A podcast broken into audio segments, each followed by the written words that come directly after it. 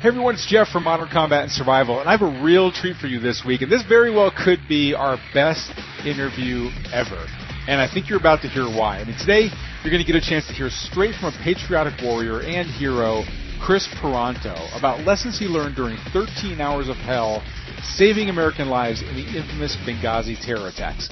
Lessons that you can learn from as well and put to use in your own personal defense plan for dealing with everything from the danger in the parking lot to an active shooter or even a Ferguson-like breakdown in civil order. Now, I also need to give a special shout out to my friend Lee Atnip from the Black Diamond Cabaret, who's going to be featuring today's guest in a special event coming up in the Austin, Texas area. Lee is a true friend. She's a patriot and a sister to all of our veterans who she sponsors for her shows. Now, please show her your thanks at her website at www.blackdiamondshows.com. And if you live in the Austin, Texas or the San Marcos area, try to get signed up to see Chris coming up next month. He's a great guy, and it will be a true honor to get a chance to shake his hand. But in the meantime, here's your chance to learn some amazing survival tactics straight from the man himself. Check this out. Bullets were flying, your adrenaline surging, would you hit your target? If the world as you know it crumbled tomorrow, collapsed into chaos, would you know how to survive? If you and those you loved were cornered by a gang, violently attacked, could you protect them? Could you protect them? Could you protect them? Survival, close quarters combat. This, this is another podcast to help you better prepare for any threat you may face in your role as a protector and a patriot. This is Modern Combat and Survival. On the night of September 11, 2012, in Benghazi, Libya, an armed mob of militants attacked the U.S. State Department Special Mission Compound and a nearby CIA station called the Annex. A team of six American security operators went beyond the call of duty and, in fact, disobeyed stand down orders that they knew they couldn't live with to courageously venture into the mass chaos in order to save the Americans trapped by the violent mobs. Now, the battle lasted for several hours and has become a political football with both sides of the aisle trying to place blame or rationalize their role in the security lapses that led to so many American deaths.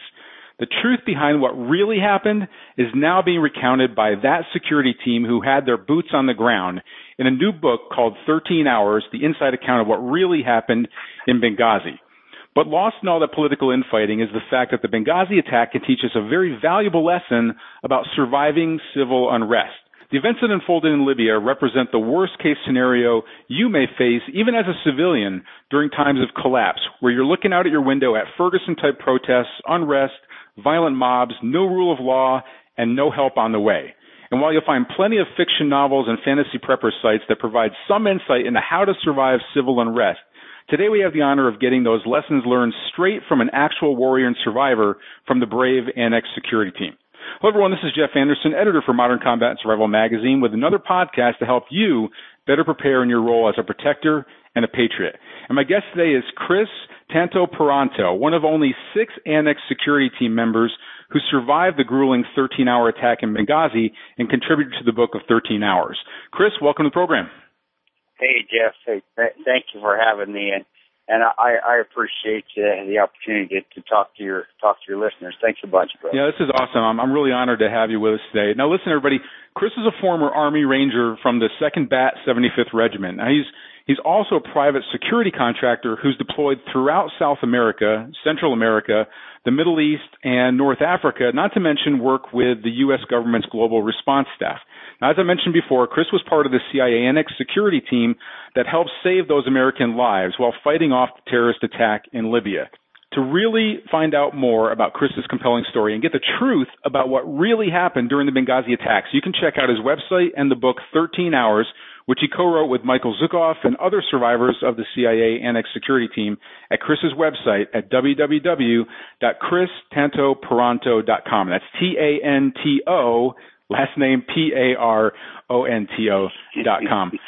I always got. I know. I always have to spell that out, right? You're probably getting tired of people spelling always, it out. Yeah, you, you got to because people put the O in there. The little Tonto as in like a Lone Ranger and Tonto, and all my uh, all my Spanish friends, all my friends that speak uh, speak Spanish, they all T O N T O means foolish. So I don't wanna, I don't want to confuse them.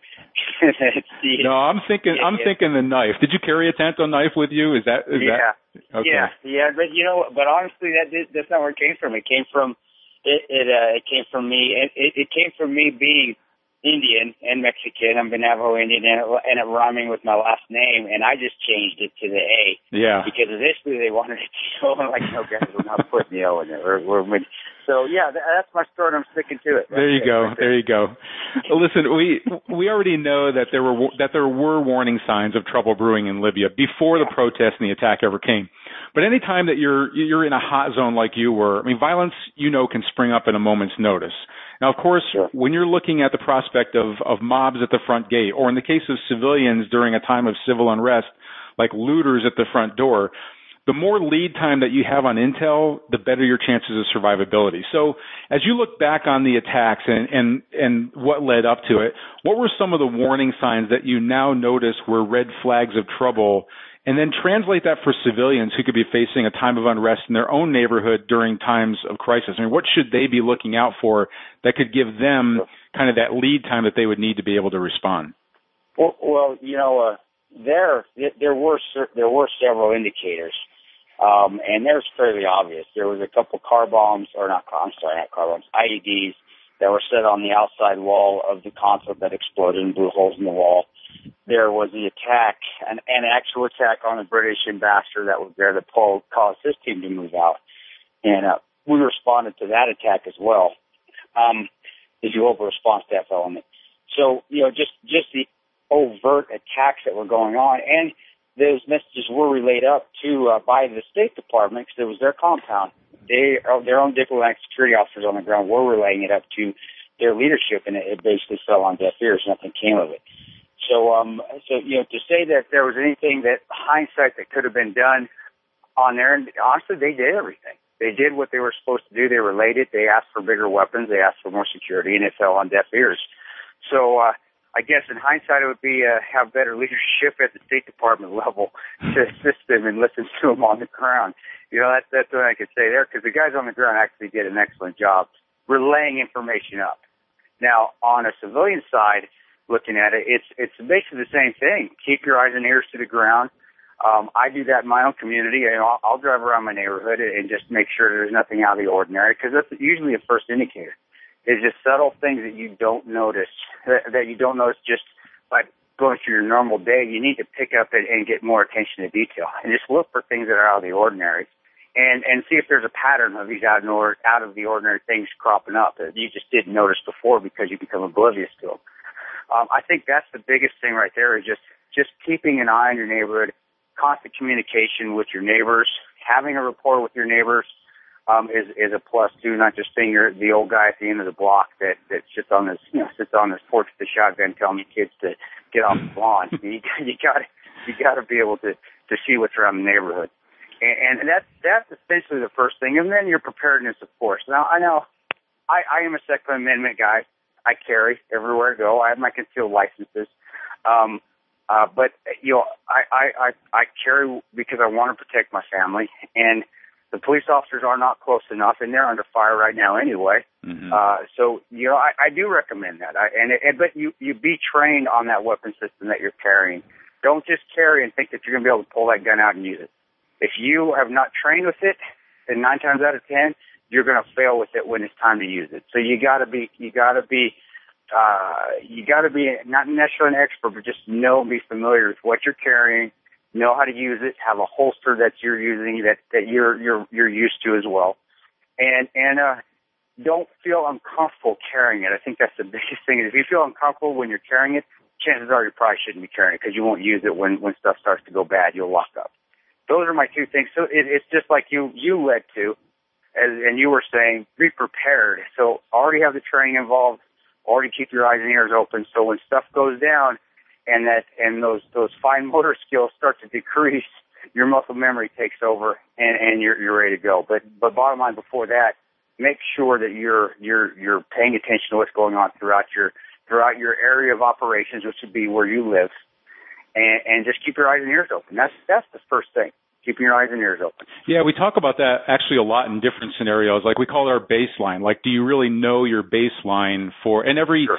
every city has a baseline. Every community has a baseline. Even like the outdoors has a baseline. And if you yes. and if you're just quiet and you actually pay attention, you can you can see what that baseline is. And then, like you say, more importantly, you get you get to kind of notice. It's like you have a radar where you wait a minute, yeah. something's not right here. You know, I don't hear any birds chirping. I don't hear you know, there's not enough people out on the street. What do they know that I don't know? Like what's happening, sort of a thing. Sure. And then there's also That's you know exactly right. we've seen things even like I think in in in Libya or wherever it was, like a lot of chatter online. And we've seen that even with protests here, like planned protests will try and organize events even throughout the country, maybe like to protest like Ferguson or something like that, where, you know, it might not be, you might not live in Ferguson, but you might live in a community where there's a staged protest that's going to happen at the same time as another protest or something like that. If you're an expert at social media, which I am not, I still try to stay pay attention to it, but if you're good at social media, um, you know, that's, that's where a lot of, that's where a lot of intelligence collection is coming from nowadays. Yeah. And, and yeah, if you're good at social media, sure, that's just like keeping your ears to the ground. I guess I'm more of a human intelligence guy, human guy, but but the social media, you know, it, it's it's it's it is a a primary intel collecting collection uh, asset to use. And so yeah, if you have your guys. Now, I'm not saying to keep keep have a guy sit down in the basement all the time and monitor social media.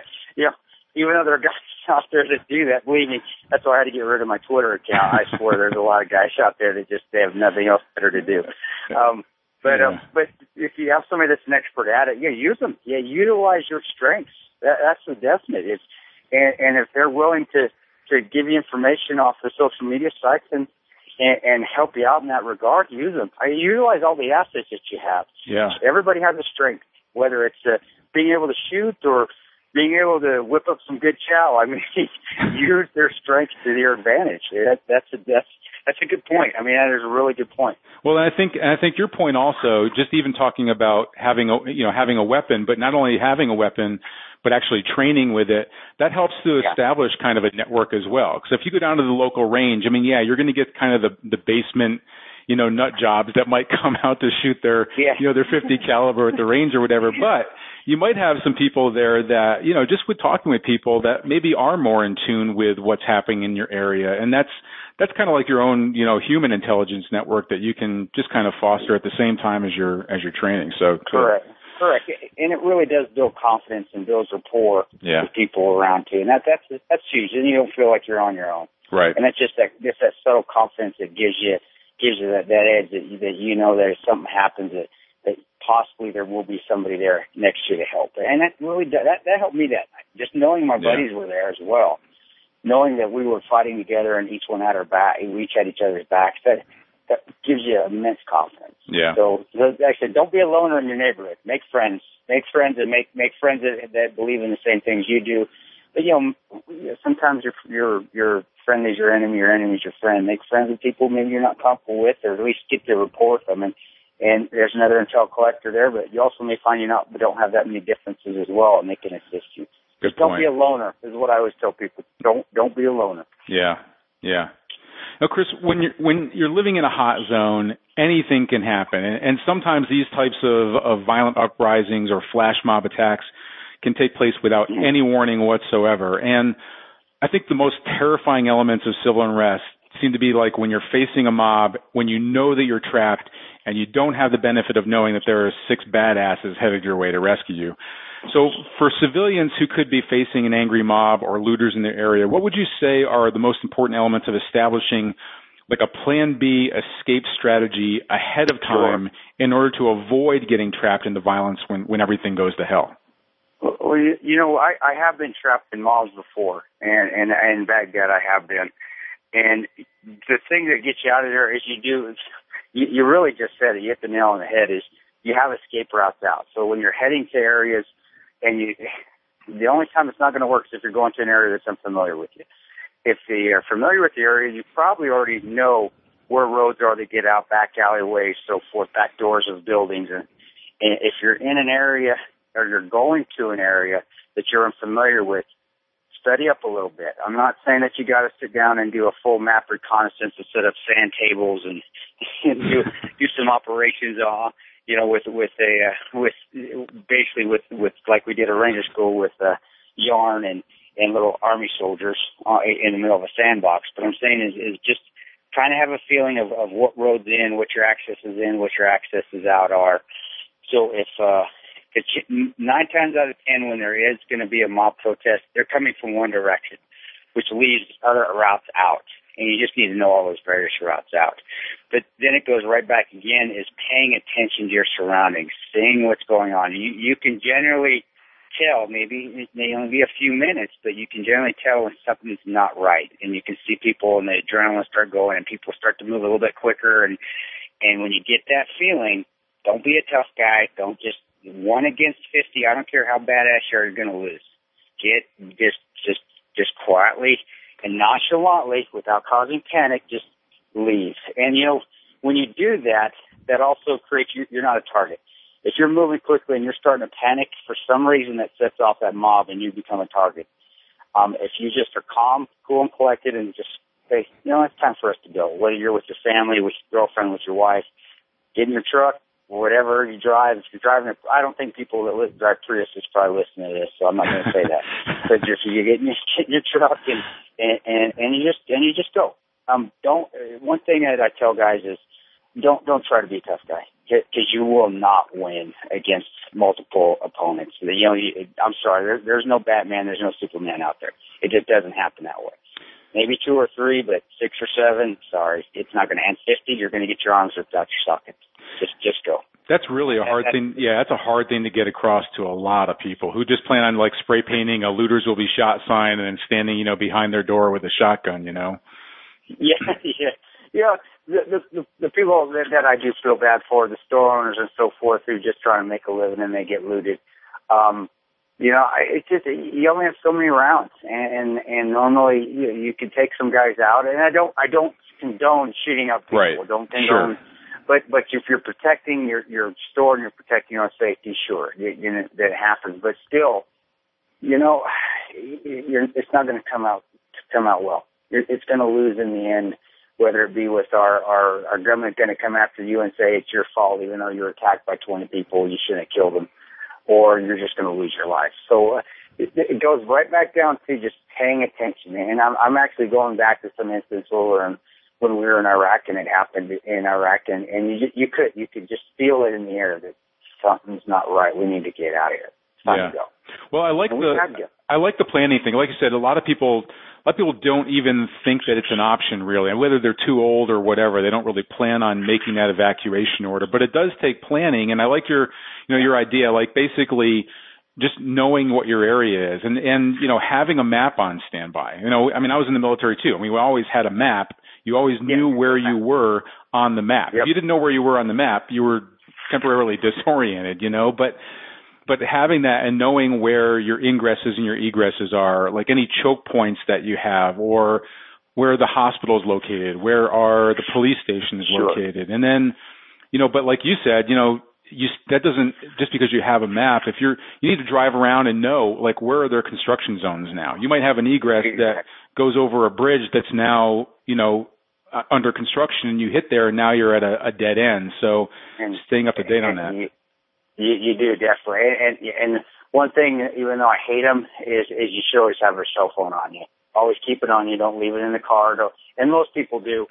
And, and it's just it's the easiest way to co-locate you if somebody if something bad happens. But you know you, you got that you got that ability, even though they don't get to you as quick as I would like. You do still have that ability to call 911 or or call your backup, call your friends. I I have Yeah. backup here. That if I can't, I say, guys, I need you here. Can you? And and they will. They'll be there as long as they're not at work.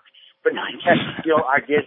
I, I've never called them when I needed them at work. So, uh, but I I could almost say that they probably leave work and come assist. So Yeah. uh, so that's that's a, that communication. Commo. And you're a military guy. You always said commo. Commo went down. That's right. Even though it was always the first thing that went down, but you know when it went down, you did feel like you were left out in the cold. So always have that commo with you.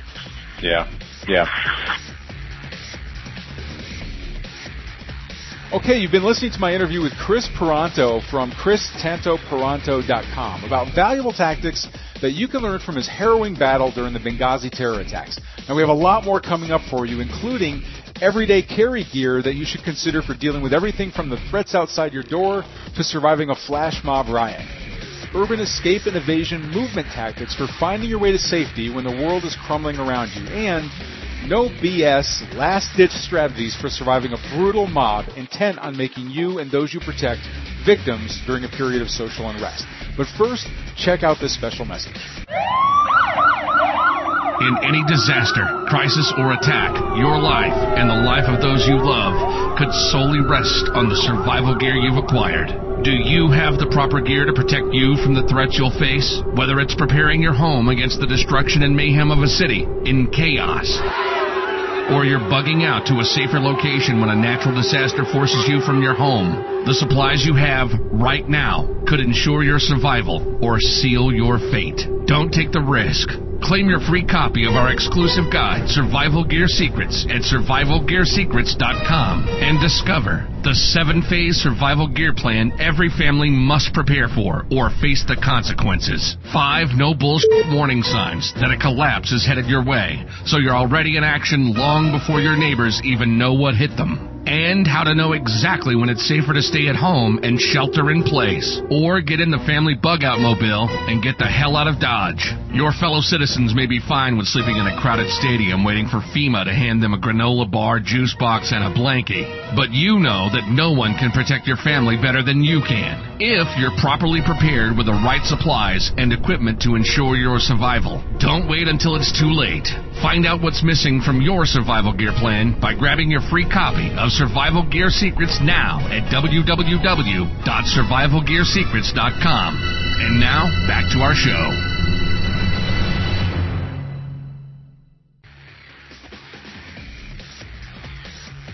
Okay, we're back with Chris Paronto of ChrisTantoParonto.com to discuss the details of his 13-hour Benghazi battle and the lessons that he has to share about how you can survive the threats of a city in chaos during times of civil unrest. We have a lot more to get to, so let's jump back in with Chris now.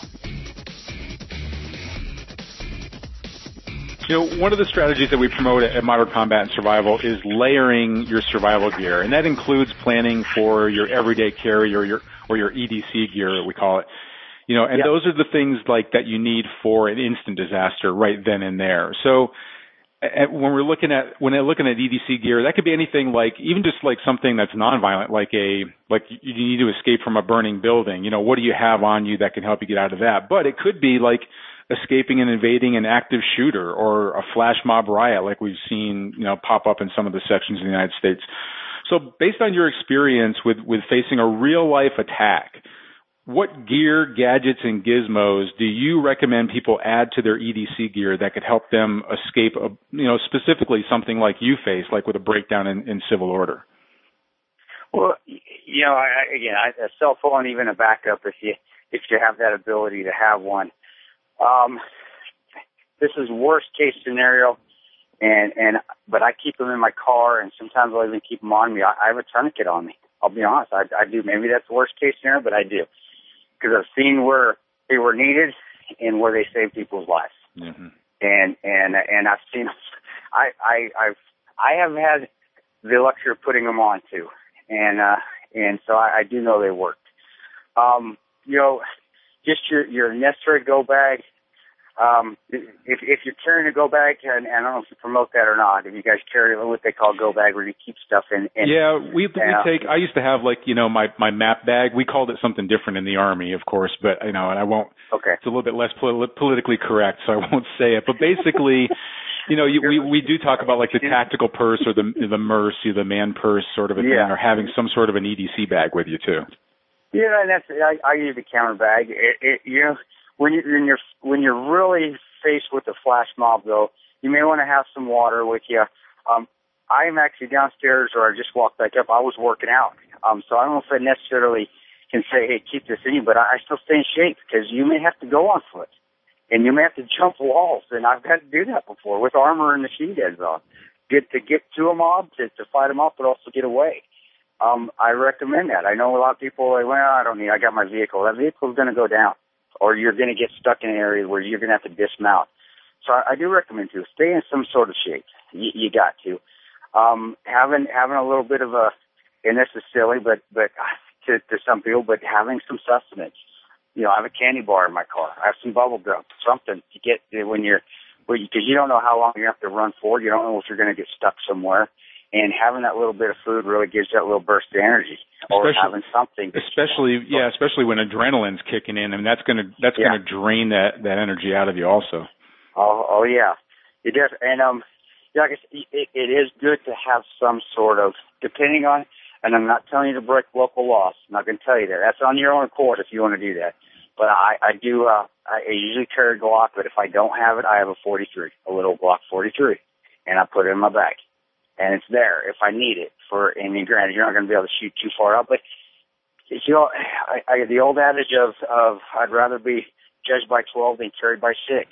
And you, if you're with your family, you, you're going to use it. So, so, but keep something in there, uh, and also a Leatherman or a knife or a tool or something to to help you if, if you get stuck in your vehicle and you got to cut your way out. You know, uh, one of the uh, seatbelt tool something like that. A, a knife is is good. A Leatherman is good. You know, you, you gotta gotta start thinking just normal stuff, not really outside the box, just normal things that you might need. Yeah. And you know, I, I'll be honest with you. To you, most people have cameras on their phones. I know go bags. I used to put a camera in there, but now you people here can you know, you got them dang smartphones, and it sometimes it's good to have that just to just to support your case of what took place if you do get picked up or something happens along the way, snap a couple shots, and then when you know you, you see there's an attack on a lot of people that that value Second Amendment rights and value the Constitution. Sometimes you're going to need a picture to validate yourself so you don't get thrown in jail for doing the right thing. And, and I know that's kind of outside the box. It's a little bit pessimistic, but it's kind of where we're at in today's society. Unfortunately, so, yeah. yeah. yeah. So, you know, other other than that, you don't want to get too heavy. You don't want to wear yourself down, and you want to keep it somewhere. Um, and I'm thinking, what I'm thinking right now is not necessarily if you're in your house, but if you're out in town and you get caught. I guess I'm not thinking in the realms. If you're in your house, you want to stay in your castle. Yeah. Don't want to get thrown out. You know, but if you're out in town, that's about it. You got to stay light. Cause you got to be able to move, and you got to be able to to to utilize your avenues of avenue your I'm sorry your egress points to get out of there. Um, if you can think something else, though, Jeff, add it to it, brother, because I'm not the, I'm never going to call myself an expert, and there's always more tools that I can add to my kit bag. So you tell me if there's yeah. more stuff on there you want to add, go ahead, brother. Uh, and if you're deemed worthy, I'll throw them in my truck right now. Uh, I'll send you over a copy. We've got an EDC guide. I'll send you over a copy. There's some pretty funky stuff in there, but we, you know, we like to get funky. So, but it's cool. Oh, there you go. Um, I say, I, I just, I just like to keep it light. I really do. Keep Yeah. it light, and that's just from my experience. Just keeping it light and being able to move quickly, and and uh, and being in the stateside though, that's even your more luxury there because overseas, if you had to move on foot quickly, it could uh, you you may have to go a distance to get somewhere safe. Where here, you know, you, you could uh, run to a McGruff house, or at least you're somewhere close. You're not going to be moving on foot for miles and miles and miles. At least at least ninety percent of the time. I, I honestly maybe you could I don't know where somewhere where you'd have to be going on foot for a big distance just to get out of there. And and um but it may you overseas you did. So yeah. uh Well, and I'm, and and really light. and I was in light infantry, and so we what we pound away all the time. I was in 10th Mountain, and so you know we had you know travel light freeze at night, and so you know there's a lot of people out there talk about their go bags and stuff, and you go see these lists. And they're a mile long. I mean, they've got sleeping bags, they've got, you know, tents inside of there and tarps, and it's like, you try walking a hundred miles with one of those things on your back, or five miles Yeah, with one of those things, you It know? ain't, it ain't gonna happen in, No. the states, brother, and, unless it's complete anarchy. Which, gosh, I hope that doesn't happen. I don't say famous last words here. Um, you're you're gonna get to some place where you can you can warm up, but you're never gonna be out on the land like living out in the woods Yeah. time. So yeah, ditch all that stuff. Yeah. And you know as good as I do, if you keep moving, you stay warm. So just Yep. keep moving, and, Yep. and you're not going to get cold. But yep, you're, you're, yep, I, I feel you, bro. And I would, I would agree with you. Keep it as light as possible. Keep a little snack in there, a Snickers bar. Keep a little water in there.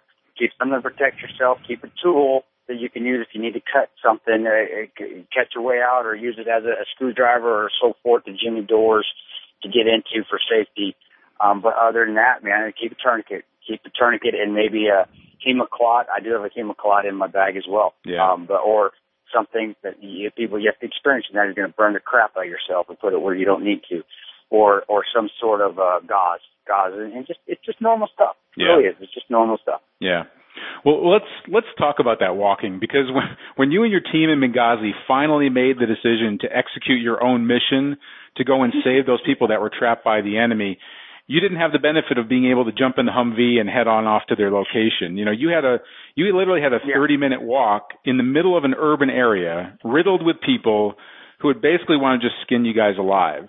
Now, for a civilian who's facing social chaos and and is you know is actually forced to move, whether it's to evacuate their location or maybe there's a loved one who's at work or something like that and they need to go and rescue them, you really have to think of it like a military mission and you have to know how to travel tactically from point A to point B without getting noticed or trapped or caught by a mob. So going back to that night, what would you say, I mean, that translation, what are what are a few like urban movement tactics that someone should consider in order to travel unnoticed and avoid being, you know, attacked in areas where there might be like these roving gangs of of violent looters and protesters? Sure. Well, you, first of all, you stay. Most of those looters and violent, they're going to stay where they can be seen. They're going to stay on the main roads. They they want to make a show out of it more than anything, and the media is going to give it to them. Hmm. So you you it it really is just like playing hide and go seek. You you do want to use those back alleys. You want to go through backyards. You know, if you got it, I had to jump several fences, and that 30 minutes. Just let me remind, let me tell your people that 30 minutes, or really, it was 25 minutes it took us to go on foot after we were delayed 25 minutes. That was only 400 meters. It took us 25 minutes to sneak our way through back alleyways mm. and without getting caught or without getting ambushed because we didn't know where they were, where they were at, where they were at, Ansar and Al Qaeda and Maghreb. That was 400 meters, and, and that's how methodical you may have to be. You may have to take it a little slow. You may have to move in, and, and the the uh, the um the goal is to not get caught.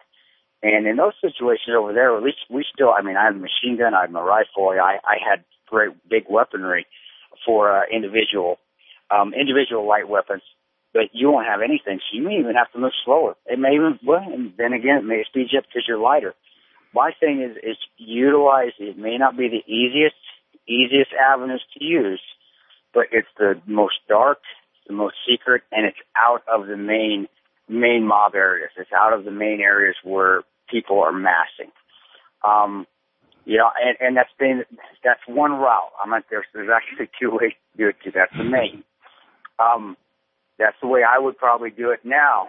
Depending on the size of the area, sometimes you can just act like you just belong there. And I know it's silly. Some of the funny movies probably use that, but it works sometimes as well. Hmm. Act like, hey, I'm just, I belong here. I'm just walking through. I'm just passing through. Um, if you know that you're not going to fit in based off the ethnicity, based off the, the, the people that are, they're riding, then the first option is probably your better option. you probably want to sneak and, and you want to play, and you do want to go through all the alleys if you can. If you have to go, uh, you know, a few blocks out of the way to get out, then go a few blocks out of the way. That's the, where it goes back to being in shape again, having a little bit of endurance because you're going to need it. Um, but if it's somewhere where you can actually feel like you can blend a bit, um, you can you can actually people people get so lost in those riots, they don't even pay attention. Their their fine most of motor skills are gone. Their adrenaline's going. All they're thinking about is looting or or looking for a specific uh, specific target at times. And people think, well, looters are just indiscriminate. Not really. They're they're looking for either some some store to loot because they want a TV, or they're actually looking for a specific colored individual, specific ethnicity, and they're going after them. So uh, you again have to keep yourself aware, and you got to know and pay attention to what what exactly are these looters doing? What part of the town am I in? What and I'm going back to it. I'm not being I'm and I'm not politically correct. I'm not even going to try to be. But you got to look at the ethnicity, and you got to say who is the, are the majority of these people Mexican? Are the majority of them black? Are the majority of them white?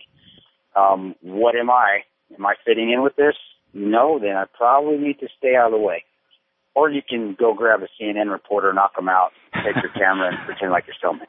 There you go. that, Yeah. that, that's option three. That's your tertiary right there. Well, and um, sometimes, and nowadays it seems like, you know, like the LA King riots were definitely like a one-sided attack. And there have been other yeah. more recent stuff that was like one-sided that was really racially motivated. But, But now you're seeing things where, you know, the, the mobs for like a, like a Ferguson type thing, um, you know, you're getting Black Lives Matter, you're getting groups like that, but you're seeing a lot of whites and just kind of middle class people in there protesting as well. And so, you know, it's kind of like the, um, you know, the fox and, and the rabbit. If, you know, if you run like a rabbit, you're going to look like prey. And when people, you know, exactly. turn around and see that, all of a sudden now you're a target. But even if you're white and you start hooting and hollering and you have a big happy fa- you know look on your face like you know hey knock over a damn sign or you know kick a car on your way out or whatever but you know then work your way to the outside of the crowd and then you know kind of slip away you're exactly right it works and yeah. and you may feel like a cheese cheesehead doing it. I don't want to offend any of my Wisconsin listeners. You may feel like one doing it, but you, your object is to get out of there and get out of there. That's right. Yeah. And, and and that is your main goal. And so it goes all the way back again to assessing the situation before you start getting into it. I can I tell guys coming in when I used to, cause I used to train GRS guys as well. I used to vet them through courses and I would just say, you got to assess the situation. Don't just go in there with guns blazing or go in there crazy mm. because you, you, you got to take a step back, count to 30, look, okay, I got it. I, I think I know what I need to do. And then, then apply that plan, but that you got in your head, something that you've already, already war gamed. And that's another thing too. I war game constantly. I think I'm a little weird because I always, and when I say war game, I mean, I look at situations, even when I'm driving around town, it's a good day, and I'm like, okay, what would I do in this situation? And, and that, so when you start to panic or the adrenaline kicks in or the fight or flight kicks in, you're always going to fall back to your highest level of training.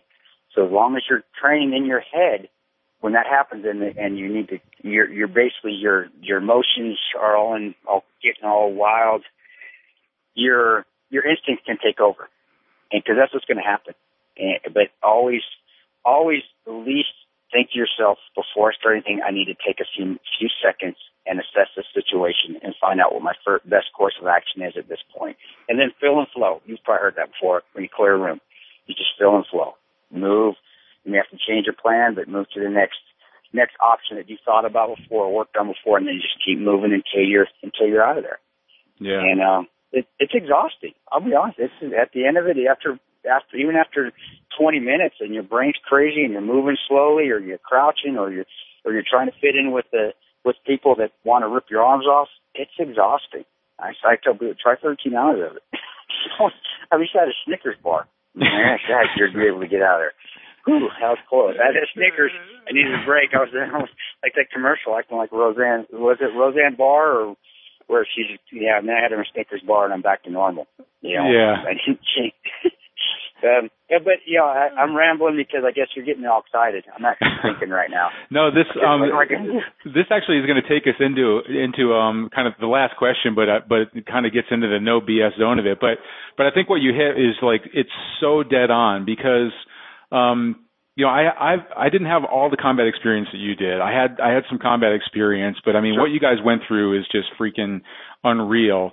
And afterwards, I, I did executive protection work for my security sure. uh, details. And so one of the things with that is you, you can never enter the detail thinking, okay, well, you know, today is going to be a day like any other day. You've got to really look at it as like, oh no, no, today is the day. Like there's going to be an attack. It's not a matter of if, it's a matter of when and yeah. how are they going to do it. And so no matter whether you're driving or whether you're standing outside a hotel room, wherever you're doing, you you really do have to keep wargaming, like you said, of like, okay, where's it going to come from? Where's our weak spot right yeah. now?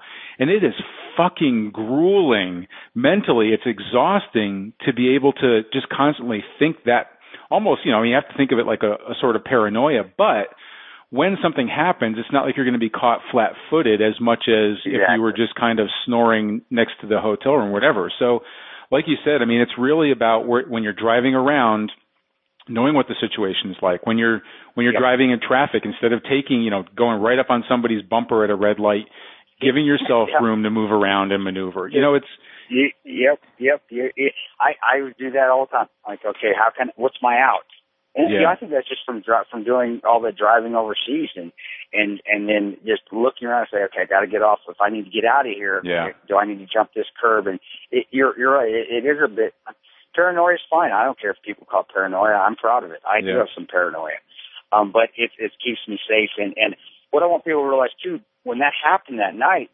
I'd already spent close to nine years overseas. So I honestly believe, and I have faith. I I'm I have much faith in God, and I do believe that situation, worst possible scenario, happened at that time because I already had the training and had put it to use and had war gamed. I don't know how many times that I could handle that situation. And all of us there, all of us were in our 40s. All of us had served in the military for many years and overseas many years. So I, it, I, I don't think I would have handled it the same if it would have happened to me in my first trip over. Yeah. And it all that experience, it just it, it. So when that happens, when the worst case scenario happens, you're ready for it. yeah. And it goes back to what we're talking, just continually wargaming and thinking and what am I going to do now? What am I going to do now? What do I need to do now? How do I get out of the situation? And and uh, and going like that. And then uh, you know, if, if you if it drives you crazy, well, I guess it drives you crazy. Then well, I guess we are a little crazy, aren't we, brother? A little bit, you know. There's some conditioning Yeah. in there, I'm sure, but you know, this is um. So I mean, you, I mean, you've had, like you said, you were kind of through osmosis. You were in that that mental state for a lot, and you and Yeah. amazing training and everything else. And so, you know, no matter no matter how much you try to avoid it, I mean, you guys went into it. But somebody could really be faced with that worst case scenario where they're where they're staring down a mob that's intent on on harming them. And for civilians who haven't who haven't served time in a combat zone, or maybe uh, like for a poli- you weren't a police officer during the L.A. Rodney King riots, this really is going to be outside of their comprehension. I mean, you know, it's like she- some people just go into shell shock, but but you survived it. So, what advice can you offer to civilians as far as specific tactics and methods for surviving Sure. that kind of brutality when when violence hits their area? Well, you, know, some some there are many many places now where courses are offered, and and you know, I, sometimes I think these courses are cheesy, like your, your urban survival courses or your or your uh, or your maybe even your out, outland your woodland survival courses. But on, honestly, they're they're good because at least get your brain thinking. Mm-hmm. And if you have the opportunity, to, and, and it's a lot of people now, a lot of guys, especially that that run those courses, ex-military guys, ex ex law enforcement guys, they make them fun, and and, and that's what you. I had fun. If people haven't read the book or have actually ever met me, I hope you're getting a gist of this now from me here. Is I had fun. I was joking around all night. That's my defensive mechanism. I joking around. I was asking. I was at when people were asking me what I needed up on my roof. I was asking for strippers. And I said that in the book. And that's just. But I was. You you have fun and you got to keep your your yourself positive, even when you. Man, I don't know if I'm going to get out of here. All right. Well, you know what? Put that out of your head. I'm going to have fun tonight. I'm going to take some of you guys with me. I'm going to enjoy it. Um, it's a great experience, and that's why a lot of these training courses you go through because they're fun. And when the situation happens, the last thing you remember from training is I was having a good time. Well, let's have a good time in this. All right, don't panic. If if and then also you you got to get it in your head. Yes, you do want to get home, but you can't dwell on the fact. And I never did this. And I, I, I when my reflection, whenever something like this happened overseas, whether it was Libya, whether it was Iraq, whether it was Afghanistan, crisis situation was I never thought, oh, crap, I'm going to die here in this place. This sucks. I'm never going to see my. No, because if you think like that, you will. You will never get home to Yeah. your family. You, you you put it in your head, and the last thought that you had, or the last something that you had with your family was, that's I- my last thought was, or my last th- discussion was, I told my family I loved them, and and I said, hey, uh, you know, and everybody laughed, and that was good. So I left. Last time I talked to them, we left happy. So my thing is, if you do have loved ones, you know, don't leave the house angry. Don't, you know, don't make that your last thought. And if something like this happens, or you're in a situation, but also make sure that you don't dwell on a situation that I need to get home. I'm gonna, or I'm gonna, I'm sorry, not that, that you're gonna, you're gonna die and you're never gonna see him again. You gotta get that out of your head and you gotta stay positive and you gotta think to yourself, what do I need to do to get out of here and, and, and, and just keep moving and think of your next step. Because when you start dwelling on the negatives, your whole psyche goes down, your emotion, and you know this, brother, you know this just well do. Your whole emotions go down, and you're all now you're thinking, and all you're dwelling on is I'm going to die in the street with this mob, with this terrible mob around me, and you can't, you can't think like that. If you do, then like I said, you you, you not, you're going to up increase your chances of not getting home and dying there on the streets. So um, yeah, I think seems maybe a little bit morbid, but that's that's just how it is. You no, know? I mean that makes total sense. But that's a really hard thing, I think, also to get across to people who haven't been in combat or maybe weren't a police officer in you know in a firefight yeah. or something because. You know, I mean, I, I think that, and I and I know, I mean, you've already faced death. I mean, the first time, you know, usually your first firefight, you realize, holy shit, you know, I'm, I, I very well could die, and then, then once you've embraced it, it's a matter of okay, it's not it's not an uncommon feeling anymore. You know the adrenaline, you become more conditioned yeah. to it, and you can make better decisions and things like that. But for a lot of people, especially civilians, they spend their their lives trying to avoid stress, you know. So sure. You know, one of the yeah. things I tell people like, look, I'm not saying, you know, go walk down dark alleys in Los Angeles to try try and go build up some adrenaline, but you know, they say that the I think I think that I think the I think the the study is that what people fear even more than death is like public speaking. And so, you know, I've even told people like, look, go join like Toastmasters or something. Like you're going to you're going to be forced up onto a podium in front of a group of people and you're going to feel like you wish you were dead. But that adrenaline though at least gives you it gives you a type of adrenaline that that's really hard to manufacture. You know, I mean, even trying to play it out in your head or whatever, but but if you get that holy shit feeling like I'm scared to death, and you, you get through it, and then you get through it again, and then again, and all of a sudden, you know, that's why I love Toastmasters because they help you gain that confidence and everything. And so, so that's what I like what you're saying, like that that mental preparation. And if you can yep. get some sort of training, like you said, I mean, even if it is some fantasy prepper camp or whatever, with a bunch of those guys actually come out of their basement and start playing around and stuff. you know, I mean, at least it's exposure, or you know, even paintball. Like I love my my son. Yeah. Yeah, my 13 year old son and I love to go paintball, and and we charge like head on into it. Like we'll have guys in the back like, no, I'm looking to get shot. I'm looking to I'm looking to get shot now by a paintball so that I can learn what not to do when it's you know when it's not paint. So I was thinking the same, same thing. Same thing with it, it, people realize this. This is when I finally got it, and I, I don't even remember the year it was. I, I sat around and I'm thinking, man, when I'm scared or when I'm excited or when I want to fight, the adrenaline comes. It's the same freaking feeling. It's yeah. the same thing. So when that when that fight or flight response comes up, don't get scared. It's it's your Embrace body getting it. ready to get in a fight. It's just getting it's getting itself ready, getting that oil and those juices flowing. It's so you you you said it better than I did when you said embrace it. You got to embrace that feeling because it's the same. Whether you're going to get in a fight, whether you're going to run out, it's that same adrenaline, and you, you, all it is is your body getting ready to do something and do something very fast or very quick or or or, and getting your body ready to, to, to move and, and, and, and, and accomplish whatever goal that you have in mind, whether it is to get out of there or whether it is to, to get in a fight. Definitely don't want to go into black though. And that's when you let that system overload go. Yeah. And that's where I tell, that's where I said at the beginning, take a step back, give yourself a few minutes, assess the situation. That allows it, your system to kind of calm down a little bit so you don't go into black and you don't just shut down. Yeah. Um, get some combat and, breathing in there and and get yeah, the brain yeah. back in. Yeah. yeah you, you're exactly right, and, and just get get out there and and and do fun stuff and and get get that adrenaline going up in safe situations, and you'll be you'll be amazed at how much that helps you if you ever are faced with a adverse or crisis situation. Like, okay, I know this feeling. I felt it before. Okay, I can deal with this, and and you move on. Yeah. And you, and you do what you need to do. Awesome. Chris, awesome information, man. I really appreciate you taking taking time to share your experience with us, and not only that, but actually help others learn from your experience. So, uh, so I really appreciate it. Thanks, man. Listen, everyone. I, I appreciate it. Thanks, Brody. Thank you. God bless you, man. Yeah. Listen, everyone. I know the news can get confusing about what really happened that night in Benghazi, but who are you going to believe? Some politician or the warriors with actual boots on the ground who bravely ran toward danger to save American lives? I know it's a pretty obvious answer, and I highly recommend that you go and check out the book that Chris helped put together, 13 Hours, the inside account of what really happened in Benghazi. You can check it out as well as learn more about Chris at his website at www.christantoparonto.com. And until our next Modern Combat and Survival broadcast, this is Jeff Anderson saying train hard, Stay safe.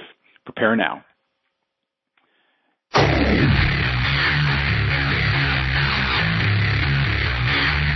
This has been Modern Combat and Survival. Survival. We hope you've enjoyed the show. You can help us out by rating our podcast on iTunes and leaving a comment.